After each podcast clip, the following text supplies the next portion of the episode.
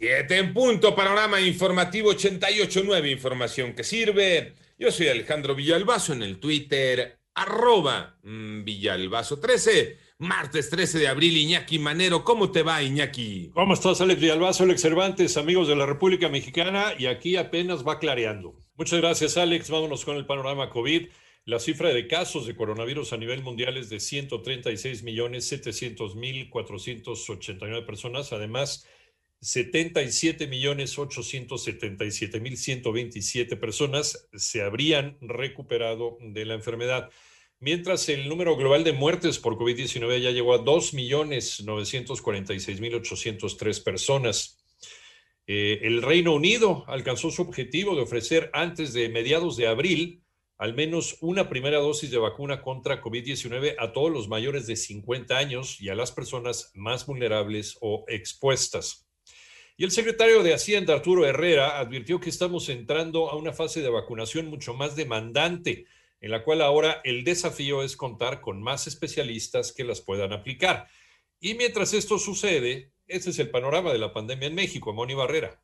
La Secretaría de Salud informó que ya son 2.281.840 casos confirmados de COVID en el país y 209.702 defunciones. Para poder pensar en que se pueda regresar a la modalidad de clases presenciales, sería necesario que el Estado que lo contemple debe estar en los niveles más bajos de riesgo. Como sería la asistencia escalonada, se parte a la mitad, obviamente el grupo de toda la escuela, pero además el grupo de cada una de las aulas y un grupo puede asistir los lunes y los miércoles, otro grupo puede asistir los martes y los jueves. Así lo dijo José Luis Salomía, director general de epidemiología. Si se detecta la presencia de caso sospechoso o más aún de un caso confirmado, se puede en su momento suspender la actividad escolar, el salón o los salones en donde estén los casos, o obviamente evidencia de que son más casos para efecto de diferentes salones, se puede entonces suspender la actividad escolar en todo el plantel y obviamente mandar a 14 días de autorresguardo. En 889 Noticias, Mónica Barrera.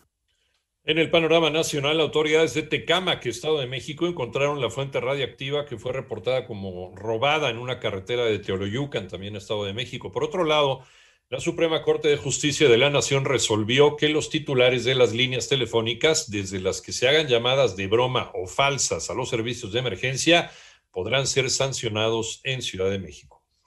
En tanto, cuatro personas murieron, tres resultaron lesionadas tras una balacera en el municipio de Gabriel Zamora, Michoacán, durante la fiesta patronal de Santa Casilda, a la que asistieron 300 personas. El gobierno federal tendrá que hacerse cargo de sus trabajadores que estén en la subcontratación. María Inés Camacho.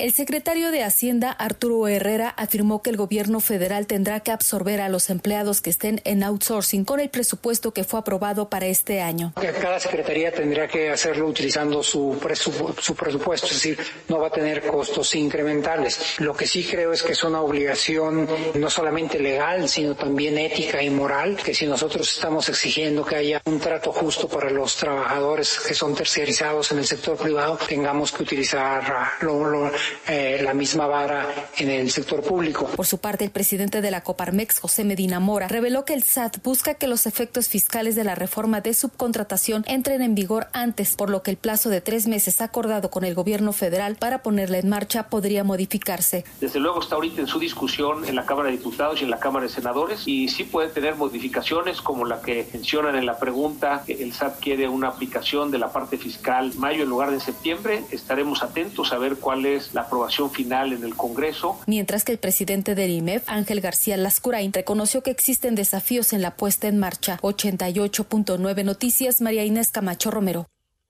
El panorama internacional, Japón formalizó hoy martes su decisión de verter al mar el agua contaminada de la accidentada central nuclear de Fukushima tras tratarla para eliminar la mayoría de los elementos radioactivos un proceso que tiene previsto comenzar en el 2023. Y por otro lado, el equipo del presidente Joe Biden inició con el análisis de la potencial nominación de Ken Salazar, ex senador por Colorado, como nuevo embajador de los Estados Unidos en México.